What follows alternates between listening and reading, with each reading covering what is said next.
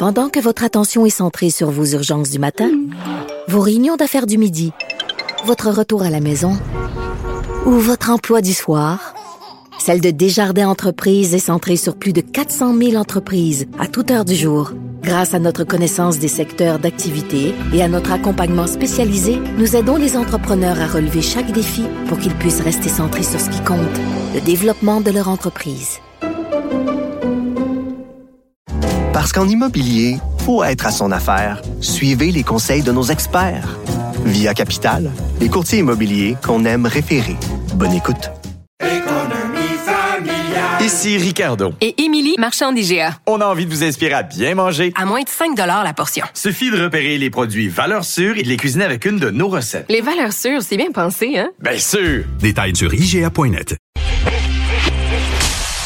Martino. Le préféré du règne animal. Bonjour, les petits lapins. Il y a beaucoup de gens qui souffrent dans les rues de Montréal. Il y a des problèmes de sans-abri, il y a des problèmes de toxicomanie. Alors, puis euh, bien sûr, une grosse crise des opioïdes partout au Canada. Il y a un autobus, qui est l'autobus L'Anonyme, une unité mobile d'intervention psychosociale qui se promène dans les rues euh, de Montréal le soir et la nuit pour venir en aide justement à ces gens-là. On va en parler avec euh, M. Julien Montreuil, directeur général de l'organisme L'Anonyme. Bonjour, M. Montreuil. Bonjour, M. Martineau. Merci pour l'invitation. Ben, merci pour le travail que vous faites. Pourquoi l'anonyme? Euh, ben, l'idée, c'est que mon organisme existe depuis 35 ans et je pense que ça fait référence euh, à ce moment-là, ça faisait référence beaucoup à tout l'aspect de confidentialité là, euh, du travail qu'on fait avec les gens. Donc, l'anonyme se voulait justement donc de rejoindre les gens qui sont dans des situations qui peuvent avoir certaines difficultés, tout ça, mais en même temps, donc oui, qui peuvent nous reconnaître, mais en même temps, ils savent que s'ils viennent chez nous, ben, le travail ou les interventions qui sont faites auprès de ces personnes-là seront justement anonymes. Et anonyme et sans jugement. C'est-à-dire qu'il y a des gens, des fois, qui se promènent dans rue voit un jeune en train de se piquer dans un stationnement. Je vois ça, moi, régulièrement ici dans le coin du parc Émilie Gamelin. Et moi, quand je les vois, ça me déchire le cœur parce que je me dis, ça pourrait être ma fille, ça pourrait être mon fils. Et je les juge pas. Au contraire, ce sont des gens malades, ce sont des victimes. Mais il y a des gens qui les jugent, genre le maudit crotté, le dopé, puis tout ça. Ben nous, dans le fond, l'idée, c'est d'avoir une approche qui est vraiment euh, vous dites non jugeante, effectivement, mais qui est au rythme des gens. On aime bien ça, dire ça. C'est-à-dire que être au, rythme des gens, c'est pas nécessairement d'attendre que les personnes nous fassent des demandes. C'est l'idée, c'est de pouvoir aussi tendre des perches à ces personnes-là. Euh, refléter certaines situations qu'elles peuvent vivre pour contribuer à l'amélioration de leur qualité de vie puis les accompagner là-dedans. Donc c'est vraiment le travail qu'on peut faire euh, à l'anonyme. Donc oui, euh, oui en distribuant du matériel de consommation, vous parlez de consommation de substances effectivement, mais aussi en étant un point justement où les personnes peuvent euh, euh, lorsque à leur rythme, améliorer leur qualité de vie, comme je disais, mais pouvoir effectivement euh, être référés dans différents endroits qui peuvent, que ce soit des endroits là, pour au niveau de la santé, au niveau des services sociaux, que ce soit des, lieux de thérapie, peu importe. Mais l'idée, c'est que c'est un point de départ, c'est un lieu où les personnes peuvent venir. On crée des liens finalement avec ces personnes-là. c'est l'approche de la réduction des méfaits, bien sûr. C'est-à-dire, il y a des gens qu'on aime ça, qu'on n'aime pas ça. Il y a des gens qui vont continuer à consommer de la drogue, qu'on veuille ou pas donc, vaut mieux le faire dans un dans un contexte le plus sécuritaire possible. Entre autres, si Saint-Jacques de la drogue avec des aiguilles propres pour pas qu'ils soient infectés, tout ça. Est-ce que euh, vous pensez que c'est mieux compris euh, qu'avant le concept de réduction des méfaits? Quand ça a commencé, on dit ben voyons donc, on va aider les jeunes à se doper, ça n'a pas de maudit bon mm. sens.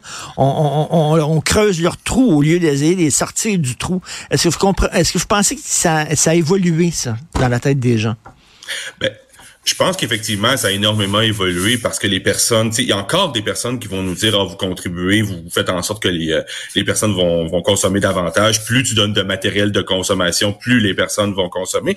Et puis, il y aurait quand même, on pourrait dire, pourrait faire le lien avec la crise des surdoses dont vous parliez tantôt, ou, la crise des drogues contaminées ou des substances contaminées. L'idée, c'est que les personnes, euh, on dit, ben, il y a de plus en plus de décès, il y a de plus en plus de surdoses. Donc, est-ce qu'il y a un lien avec le fait qu'on distribue plus de matériel? Donc, j'ai entendu ce genre de choses-là.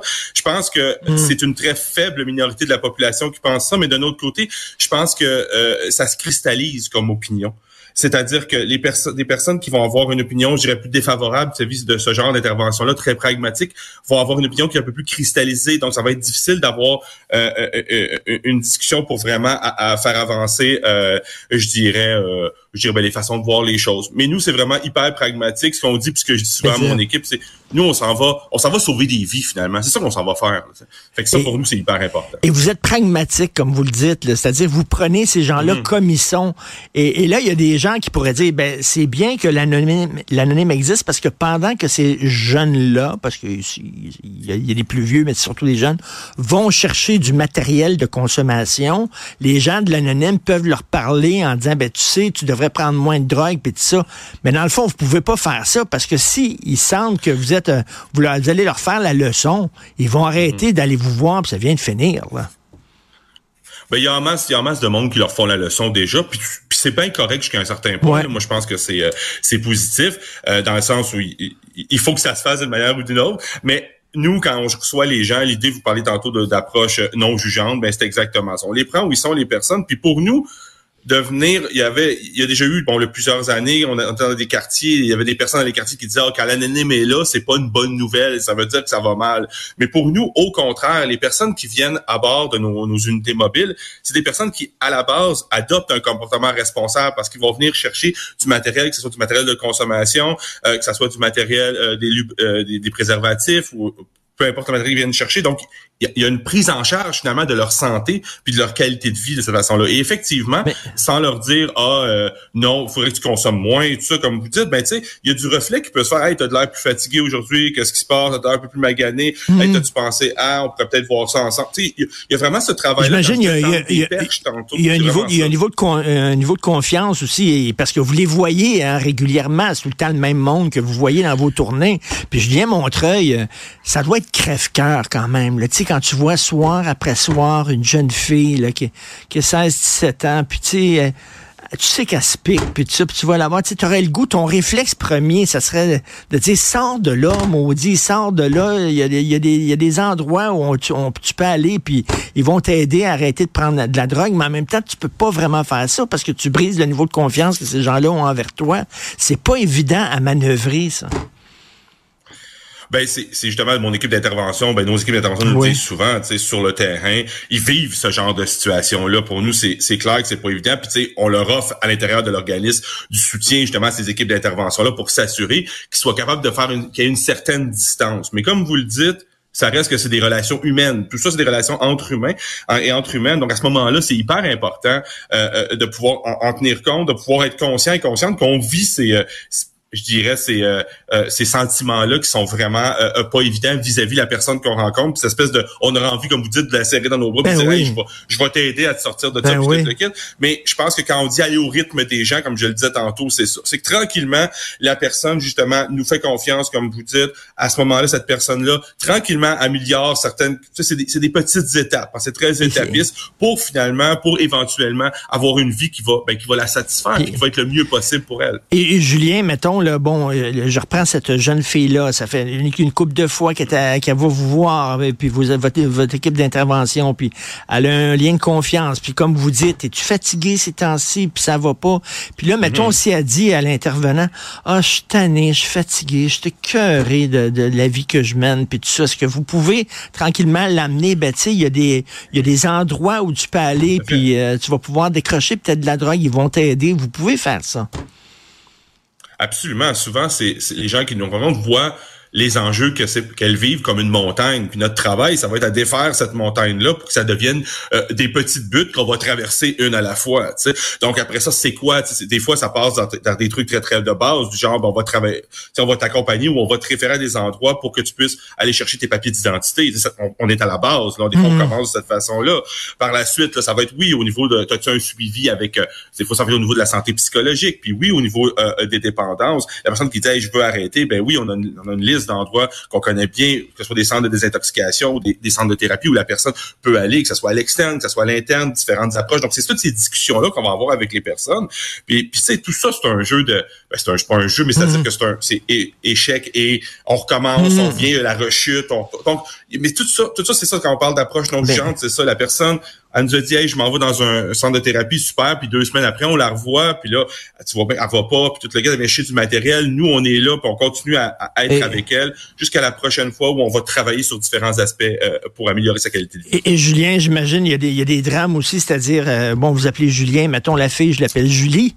Euh, un de vos intervenants qui est dans la roulotte de l'anonyme, puis, habituellement, Julie, elle vient tout le temps nous voir le mardi soir. Elle est où? Ben, elle est morte. On l'a trouvée morte hier euh, dans, dans, une maison. Ça doit arriver, ça?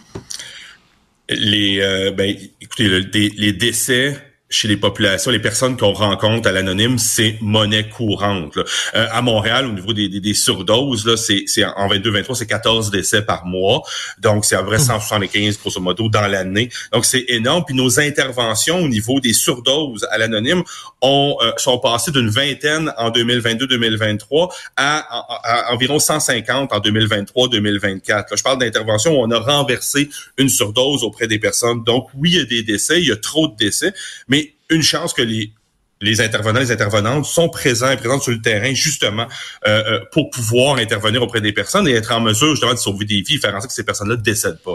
Donc, mais ça touche énormément les équipes ces décès-là. D'ailleurs, on a des, des encore une fois du soutien aux équipes au niveau du deuil parce que c'est quelque chose qui vient les affecter énormément. Ben oui. Je disais tantôt, c'est des ben relations humaines. Donc, il y a un attachement qui se crée, il y a un fait que on, on, on, se soucie des personnes là, à 100%.